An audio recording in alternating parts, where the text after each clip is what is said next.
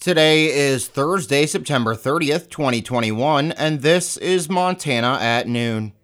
I'm Josh Margolis. Your Weather Command forecast for the rest of your Thursday sunny, high 70 to 75. Southwest winds 10 to 20 miles an hour. Tonight, mostly clear, lows 40 to 45. South winds 5 to 15 miles an hour. Friday, partly cloudy, high 65 to 70. Northwest winds 5 to 15 miles an hour. Friday night, mostly cloudy, 20% chance of rain showers in the evening, then partly cloudy after midnight. Lows 35 to 40. North winds 5 to 15 miles an hour. Saturday, sunny, high 70 to 75. South winds up to 10 miles an hour, shifting to the southwest in the afternoon. Saturday night, partly cloudy, lows 40 to 45. Sunday through Tuesday, mostly clear, high 75 to 80 with lows 40 to 45. And Tuesday night and Wednesday, partly cloudy, lows 45 to 50, highs 75 to 80.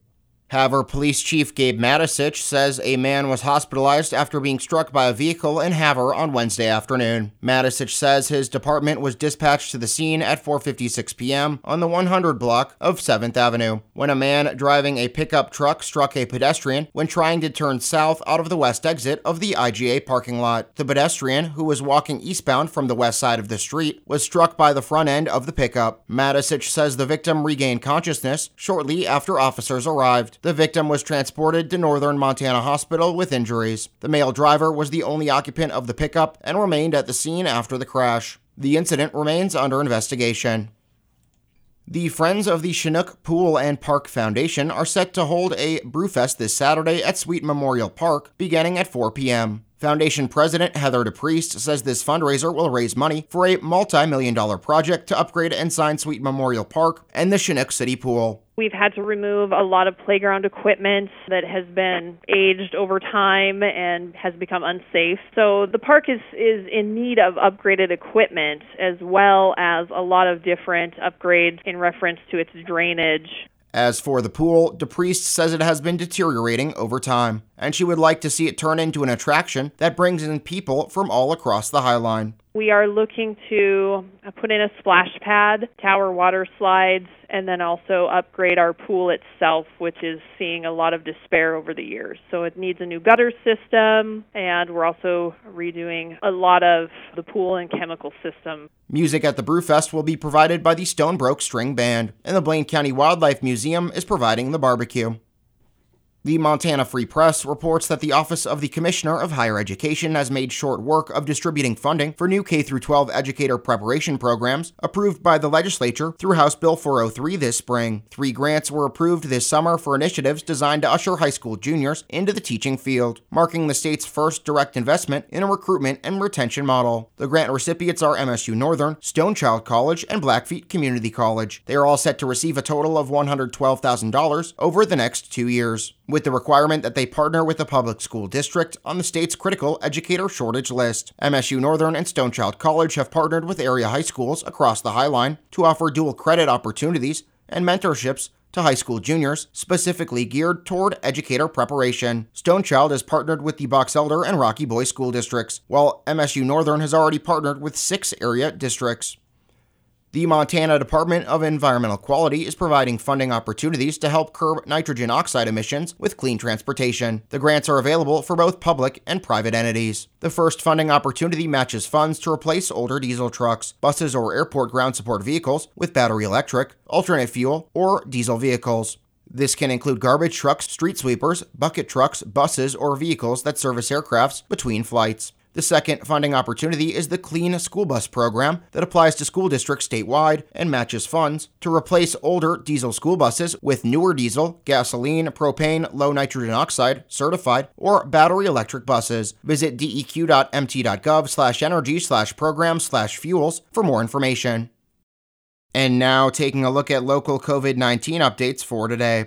We'll start with Hill County, which yesterday reported 25 new COVID cases, 14 recoveries, and one hospitalization discharge. Total case count for Hill County 2,866, 148 active.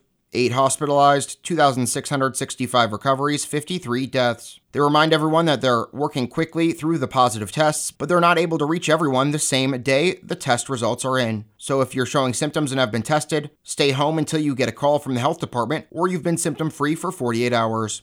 Over in Blaine County, yesterday they reported 17 new COVID cases and 18 recoveries. Total case count for Blaine County 1,154, 94 active, 1,036 recoveries, 24 deaths. And they're offering COVID vaccinations today from 1 to 4:30 p.m. at their health department, 420A Ohio Street in Chinook. With all three vaccines available, call 357-2345 if you've got questions.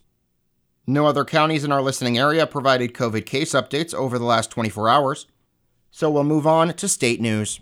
And we'll start off with a look at that COVID 19 dashboard from DPHHS. In today's update, the state reported 1,217 new COVID 19 cases, bringing the cumulative total to 151,033. Active case count 11,763. Active hospitalizations 415. Death toll 2,009. Counties with the most new cases today Yellowstone 236, Cascade 130. Missoula 125, Gallatin 107, Flathead 105, Lewis and Clark 85, Butte Silverbow 67, Lake 45, Lincoln 41, Ravalli 35, Custer 34. And looking at the vaccine dashboard for today, total COVID 19 vaccine doses administered in the state is up to 1,005,665, with 487,839 Montanans fully immunized. That's 53% of the eligible population. Over the last 48 hours, a few milestones were reached on the COVID 19 dashboard for Montana, as total vaccine doses topped a million, death toll topped 2,000, and total cases topped 150,000. And when it comes to the death toll surpassing 2,000, Governor Greg Gianforte said in a statement that it's a solemn and tragic milestone. Officials fighting the Shedhorn fire in the upper Taylor Fork Creek drainage area between Big Sky and West Yellowstone say that two unauthorized drone flights have hampered containment efforts. The fire was reported Monday afternoon, and officials with the Custer Gallatin National Forest say that they have had to temporarily stop aircraft operations due to the incursions. As of Thursday morning, the fire was at 74 acres with no containment. No structures are threatened at this time. Yellowstone National Park officials say an autopsy has revealed that 67 year old Mark O'Neill of Washington State died of hypothermia. O'Neill's body was found on the east side of Shoshone Lake on September 20th. The search for his brother, 74 year old Kim Crumbo of Utah, is ongoing. Search and recovery efforts are being made by foot, boat, and helicopter, as well as with search dogs. O'Neill and Crumbo were reported overdue by a family member September 19th from a backcountry trip to Shoshone Lake. The incident remains under investigation. Taking a look at wheat prices for today, daily prices per bushel. We'll start in Hill County, where winter wheat $6.99, spring wheat $8.71, Blaine County winter wheat 6.89, spring wheat 8.66, Liberty County winter wheat 7.04, spring wheat 8.71. Chouteau County winter wheat 6.99, spring wheat 8.71, and Phillips County winter wheat 6.84, spring wheat 8.61. And now taking a look at funeral notices for today. Kei Shizuko Miyashiro Riska, 64, left us on September 24th and is now at peace after a long struggle with cancer. Cremation has taken place and a celebration of life will be held at Boxcars Restaurant and Bar in Havre on Saturday, October 2nd, 1:30 p.m. In lieu of sending flowers, please send donations in honor of Kei Riska and make checks payable to Benefis Foundation, Gift of Life Housing, PO Box 7008, Great Falls, Montana 59406.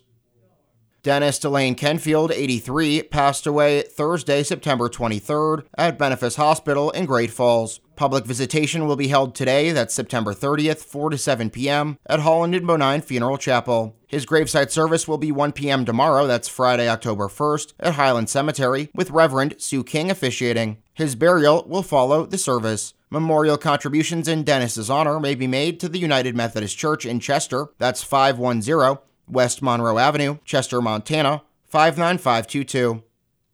Floyd W. Danbrook, 78, passed away Thursday, September 23rd at Benefis Hospital. At his request, cremation has taken place, and a memorial service to celebrate his life will be held 2 p.m. tomorrow, that's Friday, October 1st, at Geraldine's Community Church. Memorials in Floyd's honor may be made to the Geraldine Volunteer Fire Department, the Geraldine Community Church, or to a memorial of your choice. And that does it for your Thursday edition of Montana at Noon. I'm Josh Margolis. Thanks for listening, and remember, seven days a week, we are your source for news and information. KOJM, KPQX, and HighlineToday.com. Have a great rest of your Thursday. Stay safe out on the roads, and please continue to do your part to help flatten the curve.